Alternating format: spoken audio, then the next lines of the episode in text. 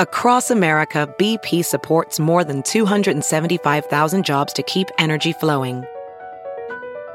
Jobs like building grid scale solar energy in Ohio and producing gas with fewer operational emissions in Texas. It's and, not or. See what doing both means for energy nationwide at bp.com slash investing in America.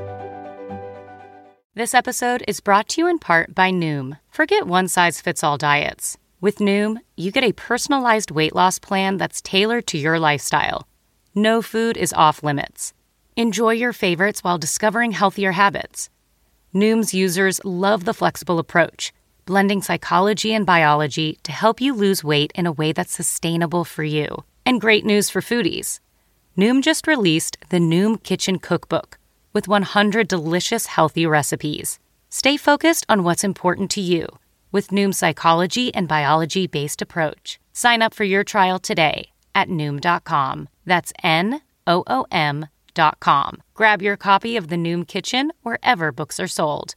William and Kate return to the BAFTAs and show off some PDA. I know. I thought that that was hilarious. So sweet. If you see them on the carpet, they're sort of whispering each other's ears and giggling the whole time. They clearly were having a very fun, you know, mom and dad's night out. Plus, King Charles ignores the haters as Harry wants a summit before the coronation. But even at that one event, were they booed? Were they not booed? I mean, it's just no matter what, they're going to be part of the story. Plus, author Angela Levin reveals if the palace is making the right move by keeping quiet over Prince Harry's claims. Well, um, I mean, you don't know what's next, do you? I mean, Harry is threatening that if they don't, you know, get sorted and apologize, he's got another 400 pages he can bring out. And that will really make them not talk to him again, he said. We've got that plus so much more in today's Royally Us.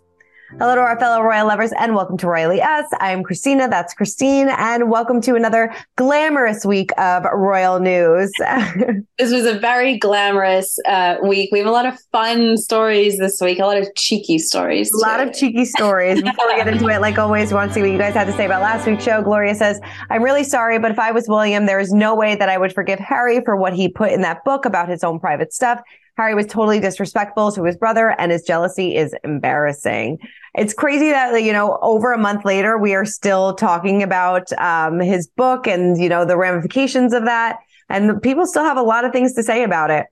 I can't believe it's been only, somehow it feels like it's was Correct. just yesterday and also 100 years ago. Totally. But I feel like this is definitely going to be the conversation for a long time. A very long time, definitely. And then MH says King Charles and Queen Camilla are a true love story. Yeah, I mean, to go through all that um, for the name of love, I mean, you, got to really, really like the person. oh, oh my goodness. Yes. I think really, if we looked into how Queen Camilla has been treated in the last 20, 25 years, it really is a testament to how much she and King Charles care about each other. And I think it just shows what a strong woman she is. I'm always amazed by her and her strength. Definitely. And then Lisa uh, Bradford says, I love this uh, comment. Diana's revenge dress would have been fire hot in any color. I agree. I think it would have been great in any color, but I don't know. The black really, you know, really did something. I know. I think the black, imagining it in a different color is kind of right. hard. It would have been great in any color, but no, I think that black was amazing. Definitely. Yeah. No, um, you know, nothing like an LBD. Definitely.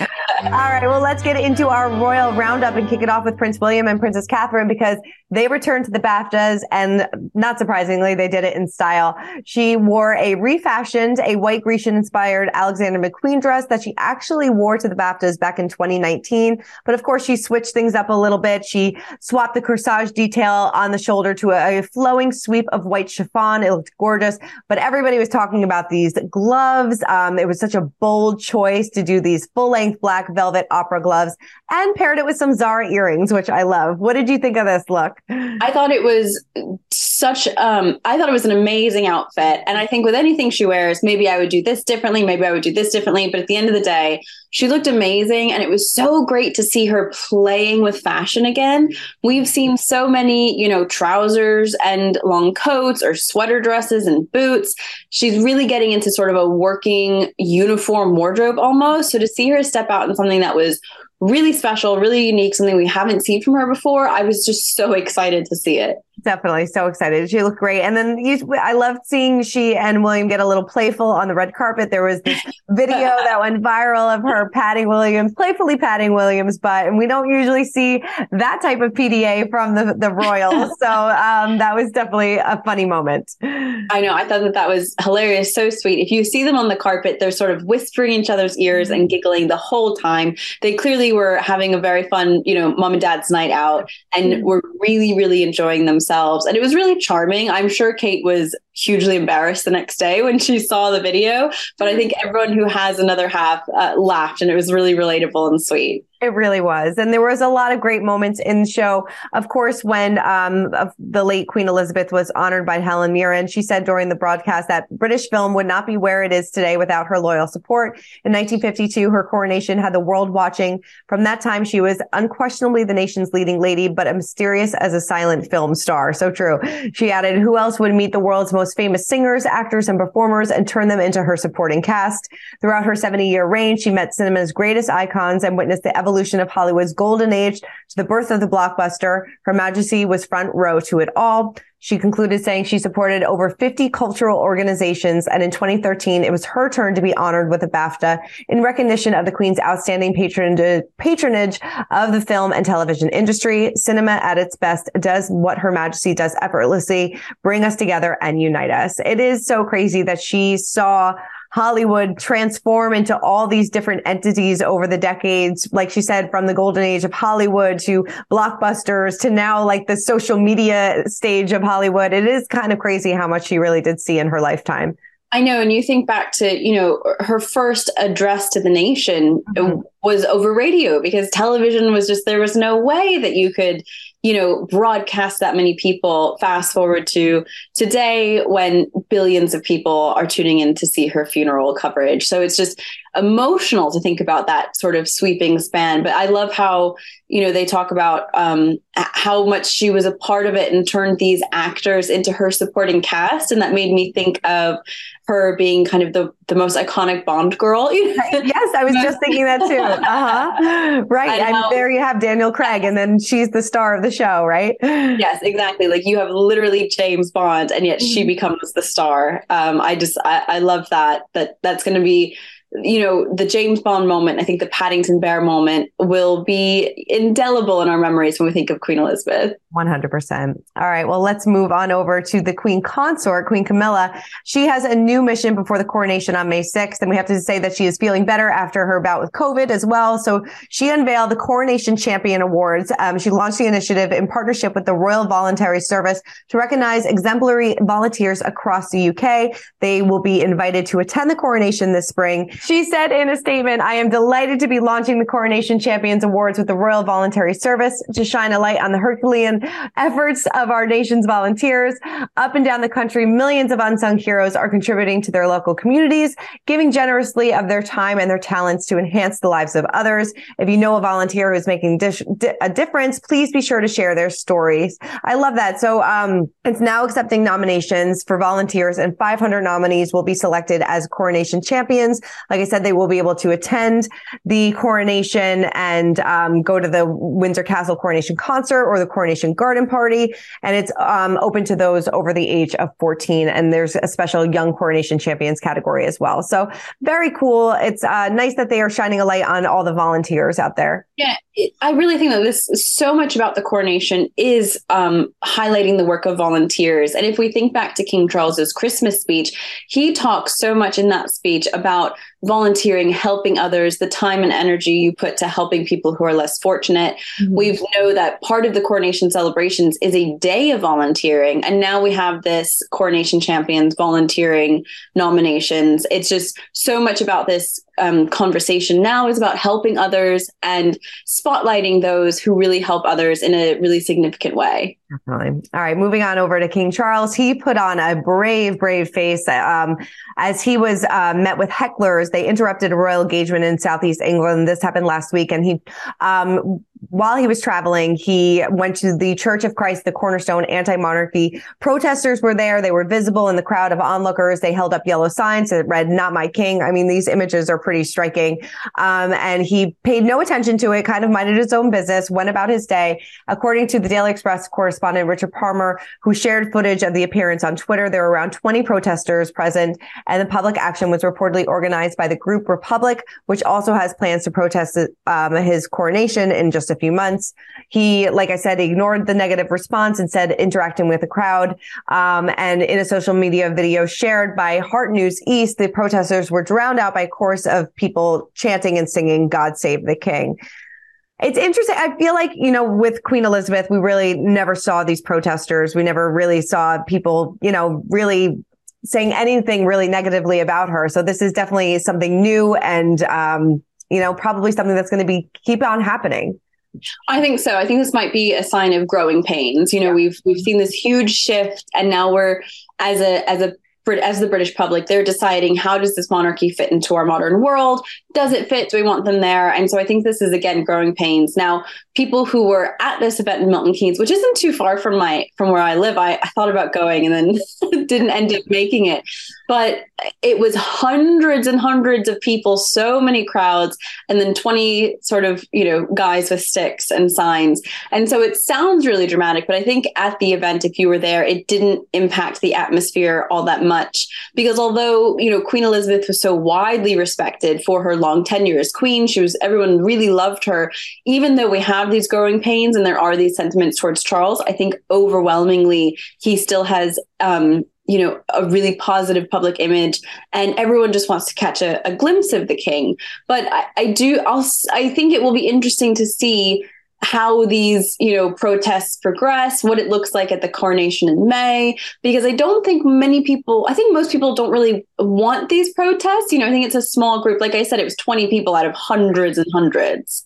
No, I totally agree with you. I think a lot of people are celebrating this, and I feel like it's an easier transition than I actually imagined because yeah she was, you know, 70 year reign. This is what people are used to. This is what people lived with their entire lives. And to have something new and for it to be as seamless as it is, I'm uh, pretty surprised because, you know, you remember polls going back years ago. People were really not in favor of King Charles. People wanted King Charles out and William to step right in. So it seems like people are very much accepting him. Of course, there are the haters and there's going to be haters to anybody, but it's definitely a lot more seamless than I thought it was going to be.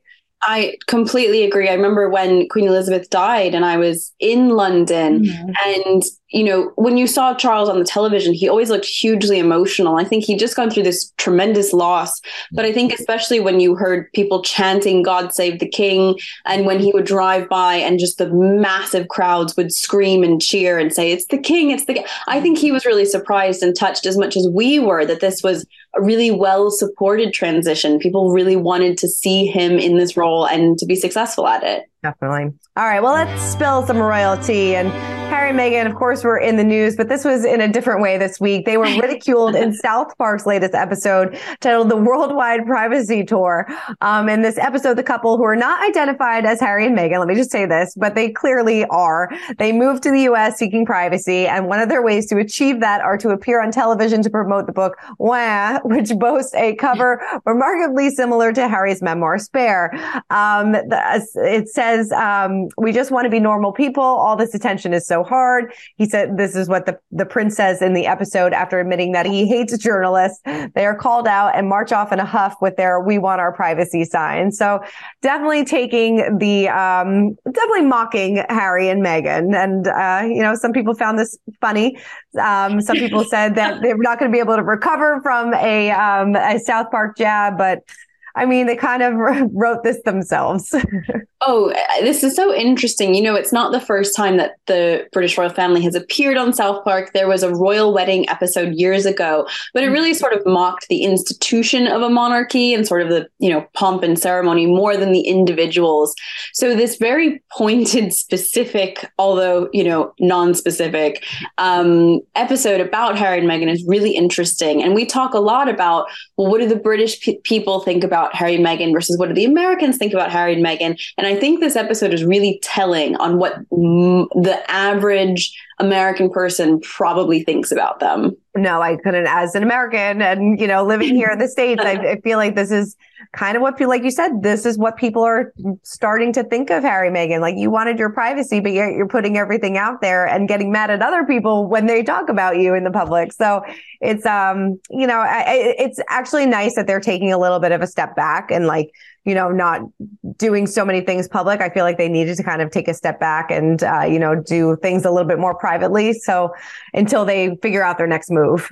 So. Yeah, and we've talked about it a lot. Like, where do they go from here? Mm-hmm. Because really, they need to care. They need to move forward with really important, you know, sort of impressive amounts of work. Otherwise, all we're going to remember them for is their worldwide privacy tour.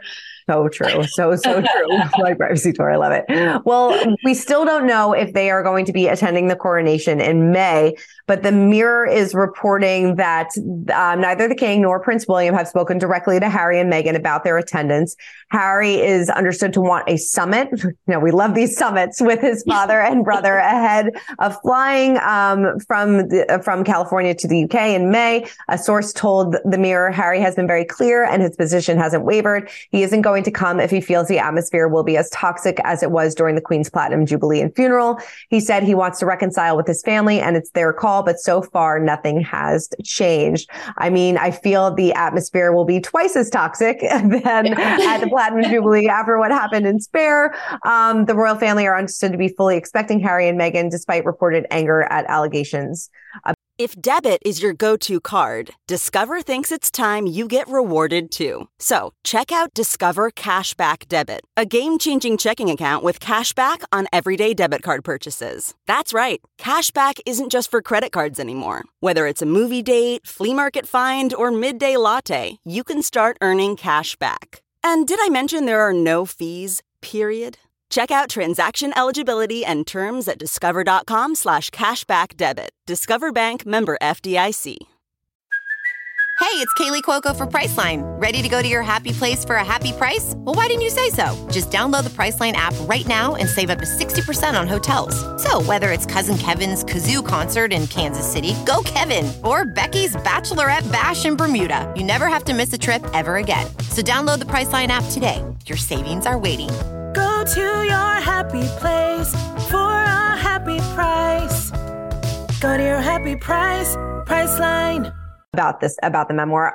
I mean, damned if you do, damned if you don't. I feel like I mean, it's really a lose lose situation. I mean, if you're if Harry and Meghan are there, that's what everybody's going to be talking about. If they're not there, that's what we're going to be talking about as well. Yeah, totally agree. I think that you know we've talked we're going to talk about this for the next few months but i think what they ended up doing for the jubilee was sort of the best case scenario where they they were there but they really laid low. They went to one event but even at that one event where they booed? Were they not booed? I mean it's just no matter what they're going to be part of the story. Mm-hmm. no totally. It's it's yeah i don't know i don't know what's going to happen and i don't know what the right move is. I mean it could they do what they did for the jubilee attend kind of be in the background go to one or two big events and then kind of uh, dip out quickly. It's Archie's fourth birthday as well that weekend too. So I'm sure they probably want the family to be over there. It would be nice if they can have their um, men's, but I don't know. I feel like the the bridges have been burned, so we'll have to wait yeah, and see. Uh, yeah, very much wait and see. But I, you and I are in agreement. Like we don't see how this is going to work. no, this is not going to be good. All right, well, time to break down the royal, royal rules, and we are revisiting our interview with Angela Levin. She's of course a royal author and expert, and she revealed what William may think about um, Harry attending the coronation, if the palace is making the right move about staying silent, and what is next for King Charles. Take a look. How do you think William feels about Harry possibly being invited to the coronation? Because, you know, in the book, he really goes after William harder than I thought he was going to. And it, that rift is, uh, that is a rift that runs deep. It's terrible how he's attacked William.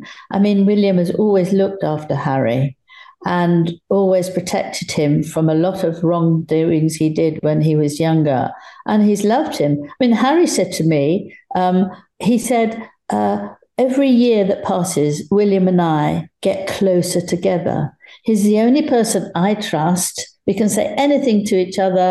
And if we have an argument, we get over it. We just, we can, we're very, very close. And now um, he's attacking him in awful ways, saying he's about his bald head.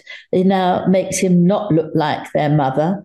um, and that he was circumcised. I don't think you should invade somebody's privacy like that. I mean, that's not about Harry telling his story. He's invading other people's story that they don't want told. And he called him a bully. He said, you know, he pushed him over and he fell on a, a doggy um, bowl. Um, and that was absolutely terrible. I actually think that um, brothers do fight. Mm-hmm. And I, we don't know what Harry said that made him actually so angry. I think he's very sad. But unlike a father and a son, think brothers can fall out in a big way mm-hmm. because they don't want to take the nonsense. They don't want to take all that. And I think Harry's gone too far. He's been quite rude about Catherine, and that he would know would enrage William. Do you think it was a mistake that they didn't speak out after Harry's book, or do you think that this was the right move to, you know, keep calm and carry on? Well, um, I mean, you don't know what's next, do you? I mean, Harry is threatening that if they don't, you know, get sorted and apologize, he's got another 400 pages he can bring out. And that will really make them not talk to him again, he said. Now, that's blackmail. You can't give in to that. Um, I think they're behaving in a very dignified way and that they are getting on with work because I think you could spend your whole time dealing with Harry um, arguing about how you, you know, gave him a smaller part of the room than, than William had up in Scotland, you know, 30 years ago. I mean, that's what he puts in the book that wasn't fair. William got a bigger part of the room than he right. did. You know, all those petty sort of things. And um, I think that uh, they need to do something, mm-hmm. but they yeah. need to do it very carefully. And maybe they'll do it after the coronation and they'll see, because Meghan's going to come out with a book. And this is all a complaint from her side as well. And any of the um, more interviews that he does, uh, you know, I don't think you should come in at the middle because you're not going to be able to stop him. Mm. But it will, it'll, it'll. I mean, I hope that Harry calms down, but I don't think he will. You see, he doesn't want to compromise at all. Mm. This is his chance. He's got the power now, and um, he won't. He won't compromise. Well, if you won't, you can't really get an argument sorted. How do you think King Charles is handling, you know, the first few months as king? I mean, is he has he been a surprise to you? And uh, what do you think his monarchy? Well, I I, I like King Charles very much. Mm-hmm. Uh, I spent a year with him and the run up to his seventieth birthday, mm-hmm. and I thought he was a terrific a man, uh, much underrated, and caring very much about young people to get them started in life and so on. And um, I I think that he was surprised by the response after the Queen's death. Mm-hmm. That same day, she died in Scotland, and they came down to Buckingham Palace. And I know they were wondering whether there would be anybody there. Mm-hmm and dark at night, or whether people would shout and boo and all that sort of thing. There's a sort of sensitivity there that's been there for some time. Mm-hmm. And um, the place was packed around Buckingham Palace, thousands of people, and clapping and cheering. And, and most of them were singing, God Save the King. Mm-hmm. And I think they were so moved that instead of going in and having a cup of tea and sitting down after a very, very um, emotional day. They went around talking to people, they looked at the flowers, and I thought straight away that this is a way of them being more open to the public and more accessible. And people say that the royal family are a bit stuffy, but the Queen's been was there for over 70 years, so you can't really compare the generations. I think they will be more accessible and I and I think he's done very well. I mean, he's he's gone to lots of places. If you look at his diary, it's amazingly full up of engagement, seeing people, meeting them, finding out how they are um, from all around the world. Uh, they, there's lots and lots of receptions in Buckingham Palace, which is an area that's not been started to renovate yet. Um, and I think that he stands a very good chance of being very popular. He's also um, devoted to the Commonwealth, of course, um, and um, that's that's another good thing. You know, they they wanted the people who are part of the Commonwealth wanted him to take over from the Queen. Right. So it wasn't that he was asked for it, pushed for it. They asked him, and he was delighted to do so. So I think he's got a good chance of being a very good king. Yeah, I mean, she kind of agreed with, what we were saying before about King Charles that he's really kind of stepped into this role nicely, and um, I think I think it surprised a lot of people and and doing a really good job so far. Yeah, but I think it's nice that everyone just seems to be really happy for him. Yes. Like everyone's happy that it's going really well. Right. yes, totally. All right. Well, let's get into our royal history moment of the week. And we actually talked about this story a couple of weeks ago about Princess Diana's letters that were going to auction. Well, they have, and they officially sold for six figures. So they were penned um, by the late princess to her friends, Susie and Tara Kassem, between the years of 19. 1994 to 1997, and they sold for uh, over $169,000. The statement noted that the Kassems chose to keep more personal and confidential letters, but decided to auction off the rest to give other people the opportunity of acquiring a memento of the princess, and in doing so, support, support causes that were very important to her. These were written on Kensington Palace stationery, and they contain sweet messages and um, provide insight into her mindset during the final years of her life. Um, you know, the, she, in one letter, which is actually really interesting it, that she wrote in May of 1996, she expressed a suspicion that her palace phone was bugged. She wrote to Susie, as I don't have a mobile, it is difficult to discuss personal items as my lines here are constantly recorded and passed on. So, so interesting. I'm, you know, it, they do say that we said this before, they are going to be um, uh, uh, giving the money to charities that were close to Princess Diana's heart, but these things are like priceless, I would imagine. They really are. I'm, I'm, really dying to know who bought them. I mean, will they right. show up in some museum collection or is it like some some guy in Oklahoma? You yeah. know, like who who is it that has spent this money on these letters? But it does look like as we learned more about what the letters contained, it there's nothing really new in them. It kind of confirms right. what we already know, but it's so interesting to literally hear them from the source. It really is. And you know, a lot of money over almost $170,000 hopefully all for good causes and